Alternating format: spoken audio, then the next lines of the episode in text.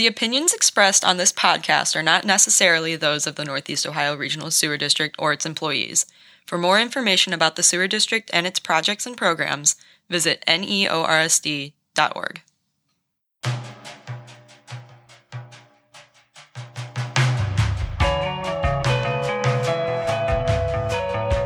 The Northeast Ohio Regional Sewer District presents Clean Water Works, a podcast that explores water, sewer, and stormwater issues that affect you and your community.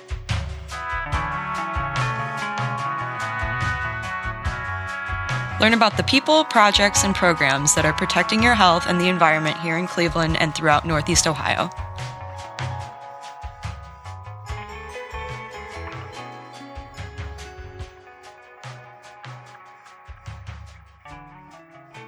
Was coming down here and I'm like, what do I bring? Should I bring my laptop? Should I bring some No, figures, some no. graphics? Figures. Gosh. These are armchair conversations, Armchair casual.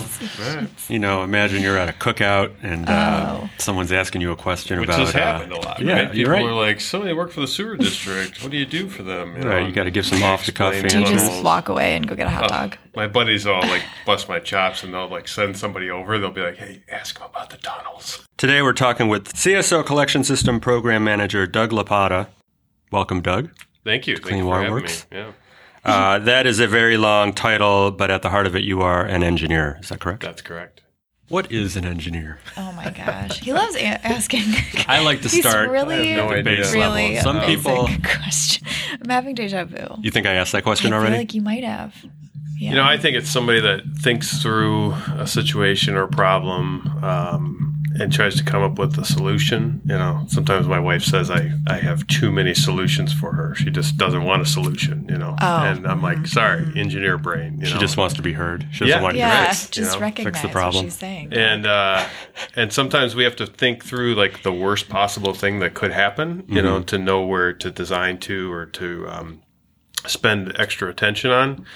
And that's you know troublesome too. I mean, you know, I ride rides at Cedar Point, and I think of the weakest point of the harness system as you're like riding rides. You know, It's comforting. it's like you just can't shut your mind off of like, all right, what's gonna what's gonna be the failure mode of this um, situation, you know, or contracting of how's the contractor going to take advantage of the contract documents or, you know, get us to pay more money for something that we shouldn't have to pay more money for. So it's a weird mindset.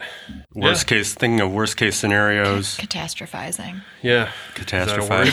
That's It a is. good It's a word. therapy word, actually. Okay. but apparently it applies to engineering Yeah. too. Yeah, and also uh, I think translating a uh, a need into a a fix, right? Yeah.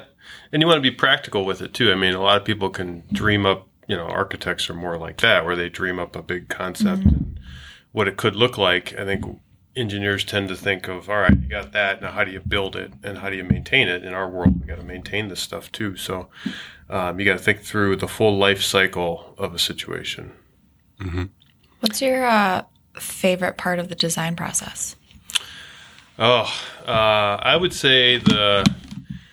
I guess my specialty is the hydraulic kind of uh, optimization of things, of how we pick up the flow, um, you know, in the least impactful way to the communities, uh, least you know cost too. I mean, sometimes we we had two different shaft sites and we combined them into one and saved some cost, save some impact to the community, save property acquisition, like all those things that go along with it. So, and there's different, you know, thinking through like how the, the storms are going to roll through these structures and how we're going to be able to capture more CSO flow.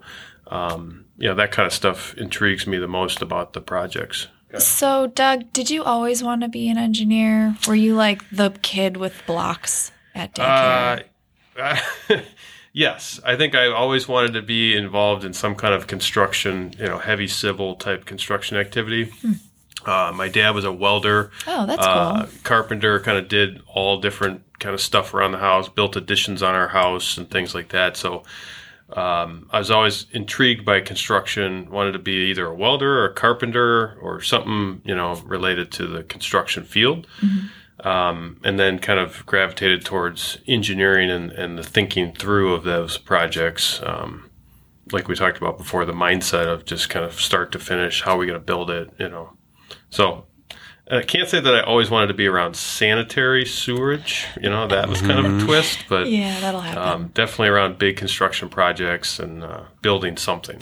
okay. And how did that happen? How did you end up being involved with tunnels and I, so I started in construction management at Bowling Green for a couple of years, and then came to Cleveland State for uh, civil engineering, and then started working for a company called Wade Trim. Um, and somehow we got involved with the sewer district and haven't left since. Um, obviously, there's an endless amount of work for engineers right now in the sewer district, and it, it kept me close to home, um, and you know didn't have to travel too much and big, huge projects that are you know challenging and you know making an impact on the lake and all that kind of stuff. So it's been a good good fit.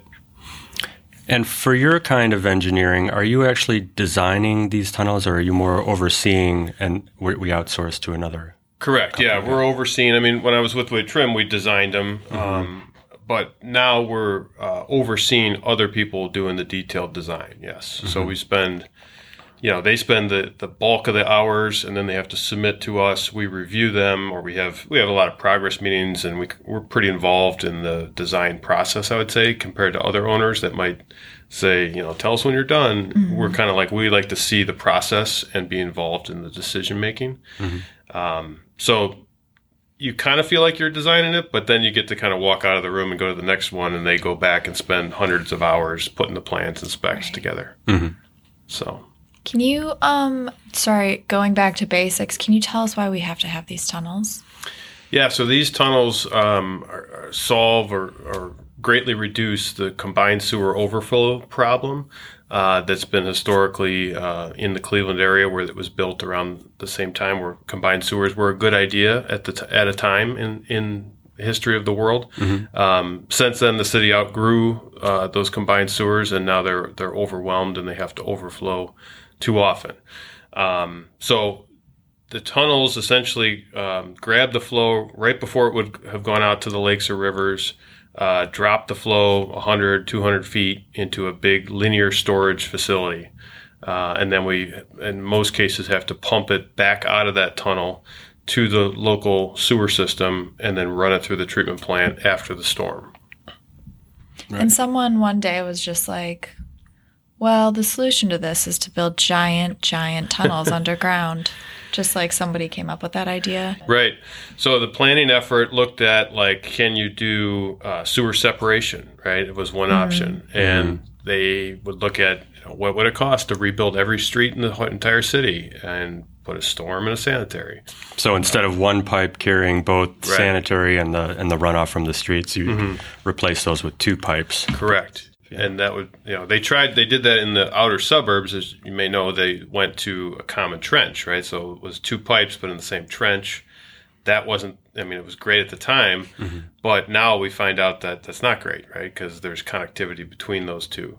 So full separation would be, you know, other sides of the street. Um, But think about how much that would cost to rebuild every street um, and find room with all the other utilities that are in every single street.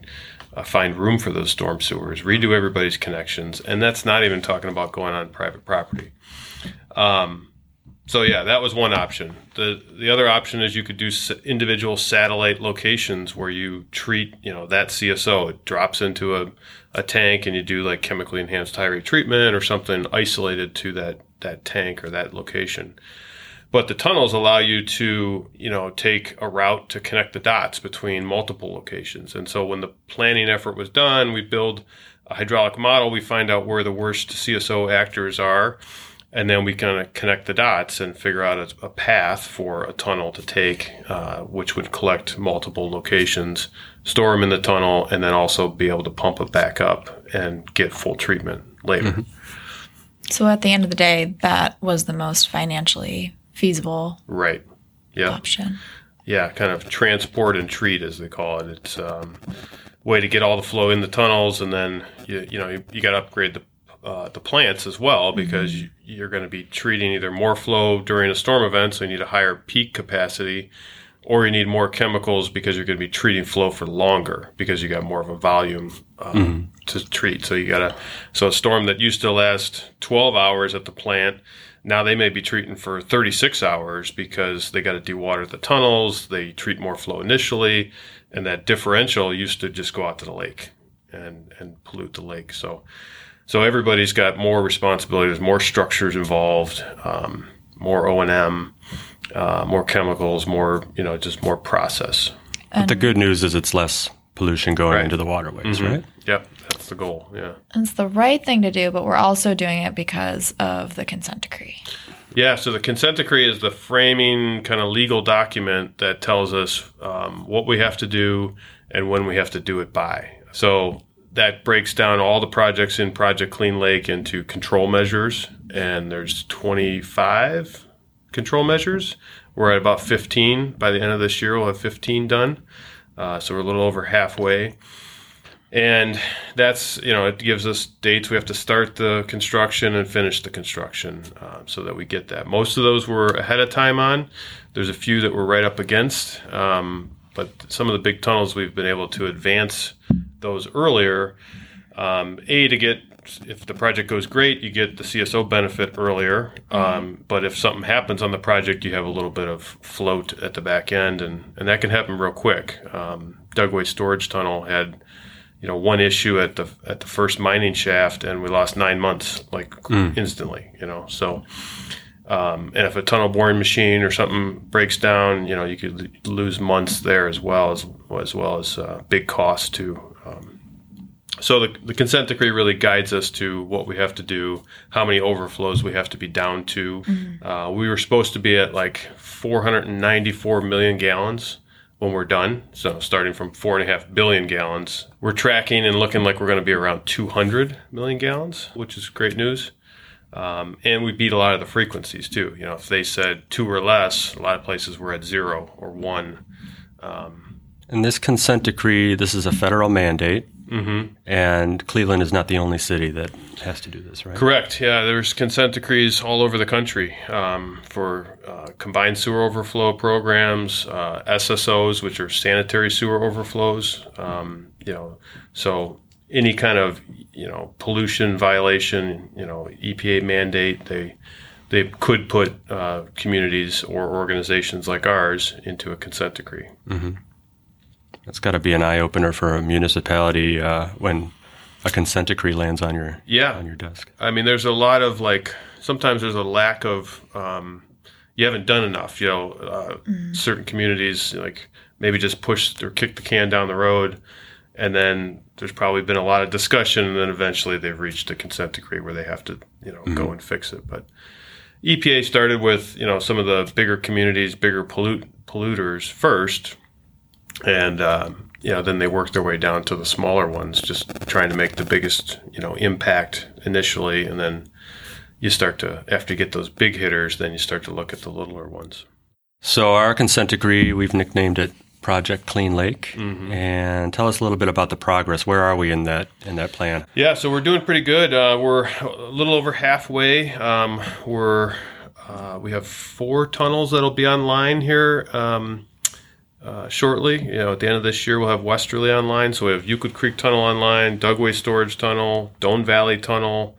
Um, is about to go online. Shoreline Storage Tunnel is in construction. We're about to bid our biggest project of the program, which is the Southerly Tunnel. Uh, that goes out this fall. So that's number six, and then the final one is Big Creek, um, which will, which will start design early next year on. So um, we're making good progress. And what's what's going to be the noticeable impact? What are residents and uh, what what can Clevelanders look forward to when these tunnels are uh, completed? You know, I think it's uh, you can obviously see it at the the lakes and streams, um, but you also see it in like less you know reduction in basement flooding. Um, the Euclid Creek Tunnel comes to mind where we had an issue over there um, in Councilman Polensek's ward near Lakeshore Boulevard, and there was an area that just the sewer system wouldn't drain very well because Euclid Creek would go from no flow to seven feet of flow. And the sewers couldn't get the flow into the river then because the water in the river was blocking the sewers from coming in. And then we had talked about Euclid Creek for years, and we, we finally got it built. And there used to be calls uh, every storm event, they would call and call and call. And since we turned Euclid Creek Tunnel on, we have had zero calls about basement flooding or flooding around the houses over there because we gave Lakeshore Boulevard an express kind of its own drop connection underneath that creek that was spiking so heavily, dropped it down and jumped it into Euclid Creek Tunnel with a, a lot of capacity. And the calls stopped. And so that that's gratifying. The silence, I guess, is gratifying that mm-hmm. you don't have to hear from them. And you know, basement flooding is no fun. I mean, anybody that's gone through that knows how um, it's not a, a fun process. I just went on the employee re- employee tour, which was really fun. But Yeah. we went to the um, pump station for Easterly Tunnel, I think. Yep. And um, they were talking about how they had to have a scuba diver go down. Can you explain that? Yeah, so that was, um, you know, the way Easterly works. It's you know the Euclid Creek Tunnel and Dugway Storage Tunnel are 200 feet down, but then the pump station is like 230 feet down below that, and it has what's called a raw water intake. It's not really raw water; it's sewage, Right. combined sewage, and um, it pulls it into a big. I forget the diameter of that header pipe down there, but then each individual pump kind of pulls off of that main header pipe. So there's always water down in that in that pipe. And so, in order to inspect that pipe, you have to send scuba divers down in there and they feel around and make sure there's no major blockages, try to get gauges on the depth of grit um, that's accumulating down there, um, just to make sure we don't have a maintenance issue that we'd have to deal with. Would you ever do that? No. No. no. Scuba I'm- diving and sewage. Yeah, I mean, Yeah. I've put the dive mask on in Lake Erie, and you really can't see a whole lot, right? um, maybe if you're in the Caribbean or something, you could see pretty good, but that like loss of peripheral vision and like things like coming like from two feet away and scaring you, you know, Yeah. that would not be my thing. I'd freak out, and then you know you can't breathe. Noted. Well, we'll keep you in, in engineering. then, yes, I yeah, guess. not scuba. Couldn't pay you enough, huh? Yeah. No, no. Yeah, I thought that was really interesting. We also took the elevator like all the Mm-hmm. way down to see that raw water Yep. pipe come in, and my ears popped. Like that Yeah. is how far down it is. It was insane. It's like a skyscraper, but It's underground. crazy. Yeah. it was really cool. Yeah. So that pumps 160 million gallons per day. It can, right? And shoreline storage tunnel, when that's hooked up, that'll drain into there as well. And it's already pumped. We keep stats on it um, so far. It's pumped like 3 billion gallons already. So it'll be a big improvement. You know, the water quality stuff um, is another big sign. Um, the fish in the Cuyahoga River, um, you know, just other things that, you know, people are developing along the lakefront now. And, you know, we kind of joke, but if we didn't do what we did, nobody would want to develop along the river and look at it and put views out. Um, And there's big, huge developments at Bedrock and the, the lakefront and you know all these different projects that are now kind of going after those views and people are using the water more and all the kayaking on the Cuyahoga River. So this the Westerly Tunnel um, is right near CSO 80. It's one of our biggest outfalls on the on the Cuyahoga River. Like 300 million gallons go out of that one right now, 70 times a year. Oh wow. And there was a big uh, kayaking paddleboard event uh, a few years ago, and of course it happened on a Saturday, and we got a ton of rain Friday Oh. night, right? And so these rowers and kayakers are just paddling down the river, and they get in front of CSO 80, and it's like a side thruster that comes and hits the side of these boats, and they'd get all squirrely and try to paddle the other way. It's like fighting a different river my coming gosh. in, and it's Yeah. all it was all combined sewage at that time.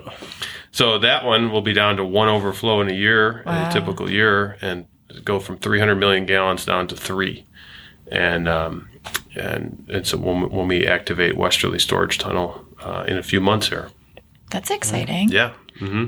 Is the site that you can see off of um, the shoreway? Is that the pump station? For yeah. So right, so that's the Westerly pump station. That's what needs to be active before we can start dumping sewage down in there. Okay. And um, so that's uh, you know right by the soapbox derby there. That'll lift the flow back up 200 feet, throw it into the Westerly interceptor, and then it'll go to Westerly for full treatment. So I understand that the storm passes, and at that point, all the flow or the additional flow is in the tunnel. Does someone at the plant then decide to pull the water up to treat it, or is it automated? How does that work? We try to dewater these storage facilities as fast as we can after a rain event so that you'd be ready for the next rain event, right? Mm-hmm. you really have to watch the weather, and the plant operators would know how to do this best. But you know, the storm comes in, their flow rises up, and, and then starts to come back down. That's when the tunnel gets full during that peak. And then as the flows come back down, they have to make a decision on, all right, so let me, you know, keep uh, all these tanks online. So let give me this pump. That'll bring their flows back up, you know. And then they say, all right, we're ready for another one. As the rain continues to subside, the flows subside to the plant.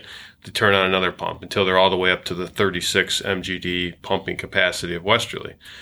They have to continue to treat that peak, but then add in these other sources to do water. Um, and so that'll extend them to like instead of 12 hours, it might be 36 hours before they get you know back to square one.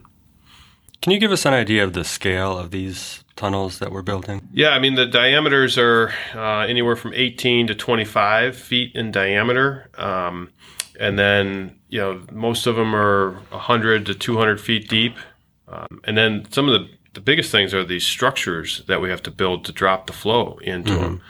Um, you know, like we're picking up an existing pipe, like Walworth a CSO 80 is a 16 foot diameter, 100 year old brick sewer. So the structure you had to build around that thing, um, you know, took probably a year, maybe more. Um, so you you have to maintain flows through that in the meantime, and then build this big structure around it. And then some of the drop shafts are 50, 60 feet in diameter. Um, with baffle edges, you know, so they kind of stair step the flow down the 200 feet. So the structures themselves are huge. The tunnel's big. Um, the flow pickups are big. The pump stations are big. Um, everything's big. And compared to the old brick sewers, some of which are still in pretty good shape, Yeah. even after 100 years, Right. these new storage tunnels are very robust, I Mm-hmm. would say. They look built to last. Yes. What's, what's the. Uh, What's the warranty on uh, one of these things? how long? How long are these going to last? The the warranty's one year. One year, yeah, on that's uh, contractor. on every But, contract. Is that right? Yeah. Just one year? Basically, Yeah, for the contractor. You get a But- longer warranty on your microwave. yeah. we design them. I mean, the designers are, are looking for, you know, 50 year life cycle, 75, maybe hopefully 100. Um, you know, you make the concrete segments a little bit thicker, um, planning for a little bit of um, degradation or deterioration of the concrete over, over 50 years. Uh, maybe put an extra rebar in them for the extra strength. So 24 feet in diameter, and how, how long are they? So each of them are different lengths, but we have probably from 10,000 to Southern, you know, Big Creek will be the longest at 22 uh, 5, so 22,000 feet. Um, some pretty long uh, operations, and you know they build these things. It's amazing to watch them build and check in on the progress, and they you know you get 50 feet a day, 75 feet a day as they're building them. Um, that's a good day, but you know, so it's it's amazing how long it kind of takes, but when they're all done, it's just a big volume uh, that we get to store in there. Um, after spending so many years working on tunnels and pump stations, are, do you ever uh, dream about designing other things? You mentioned Cedar Point earlier. Yeah. Like, would you ever want to design a roller coaster? know. or- question. Your thought own of like, home. uh, you gonna like a stadium or something like that, Ooh. or I don't know, a marina. Actually, like some something along the water, like a coastal design, like a mm-hmm. new marina or new community that's in and around the water would be kind of cool. Mm-hmm. You know, always fighting that you know Mother Nature force of designing things big enough for certain storms or mm-hmm. So then, is hydraulics one? Would you say a specialty of your particular Yeah. kind of engineering? Yeah, I think so. I mm-hmm. mean, we all have our little pieces, parts that we contribute to the team here, and I think that that would be kind of mine.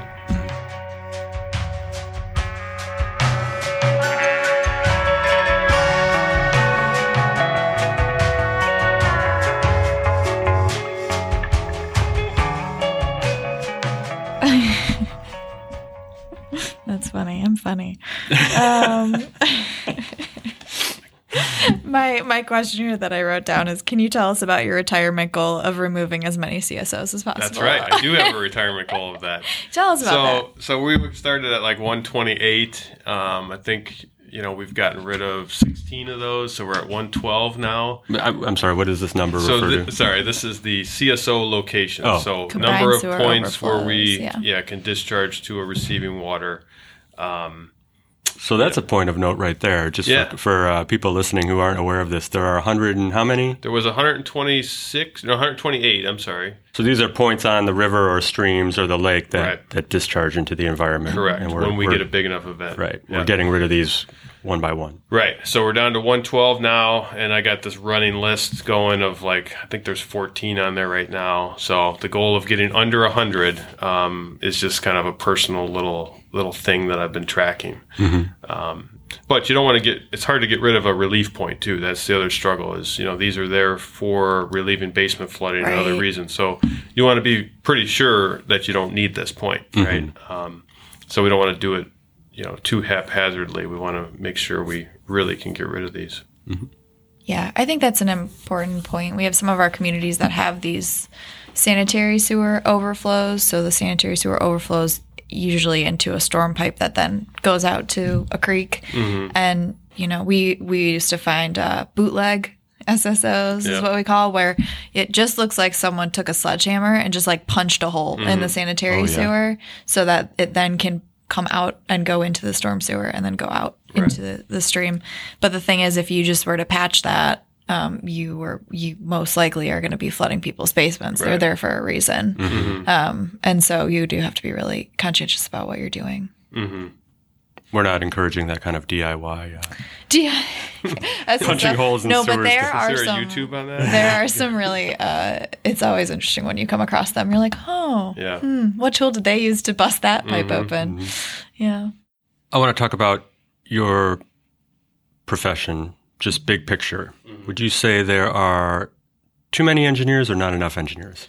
Yeah, not enough. I mean, I think everybody's struggling with, you know, finding the right, you know, generation of engineers. Like there's a lot of like top end engineers.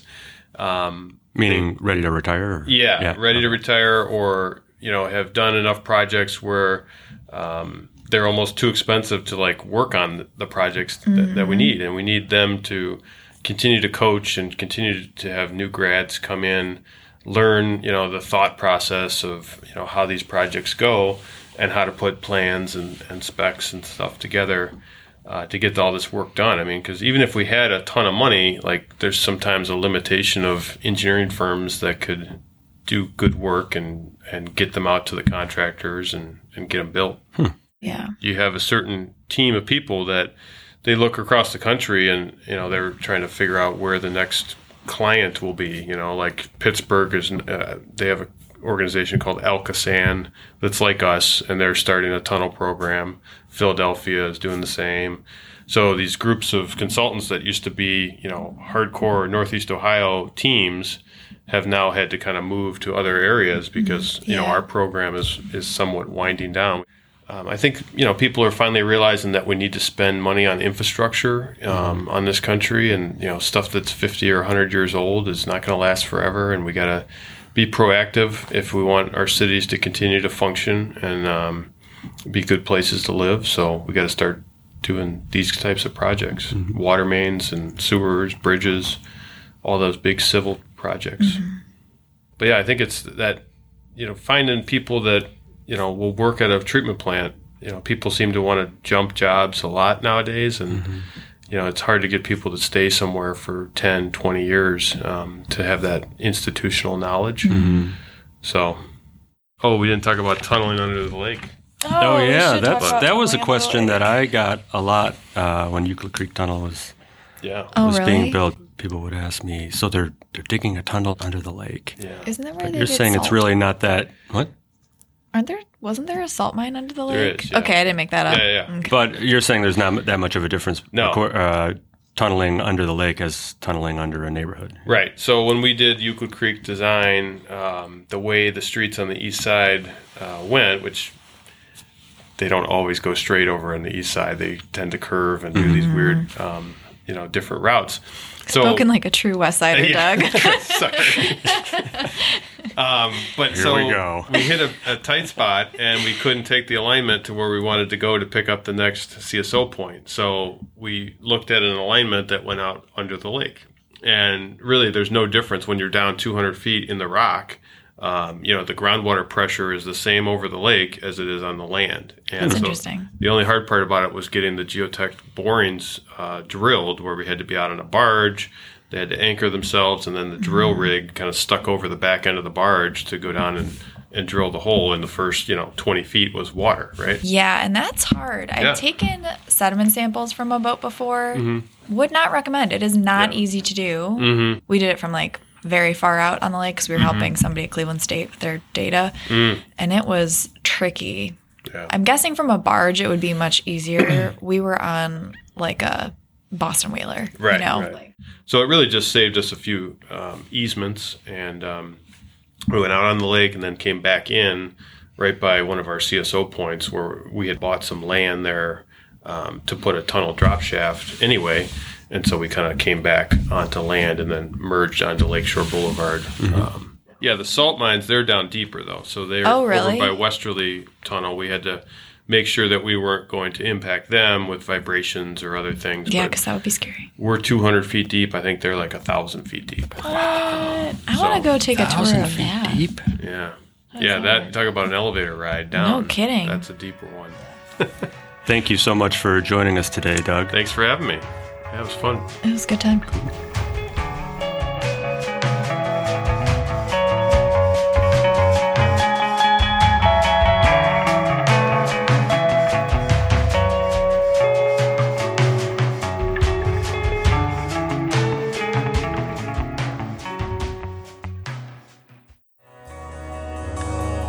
Did you know eligible customers can save up to 40% on their sewer charges?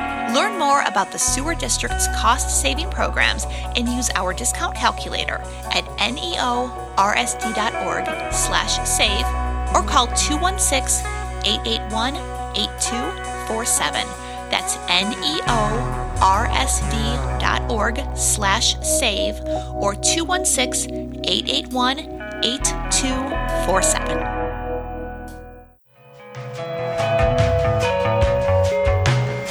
Clean Water Works is produced by the Communications and Community Relations Department at the Northeast Ohio Regional Sewer District. Our music was composed and performed by G.S. Schrey. If you have a question or suggestion, or if you'd like to learn more about the Regional Sewer District, visit neorsd.org or call 216 881 8247.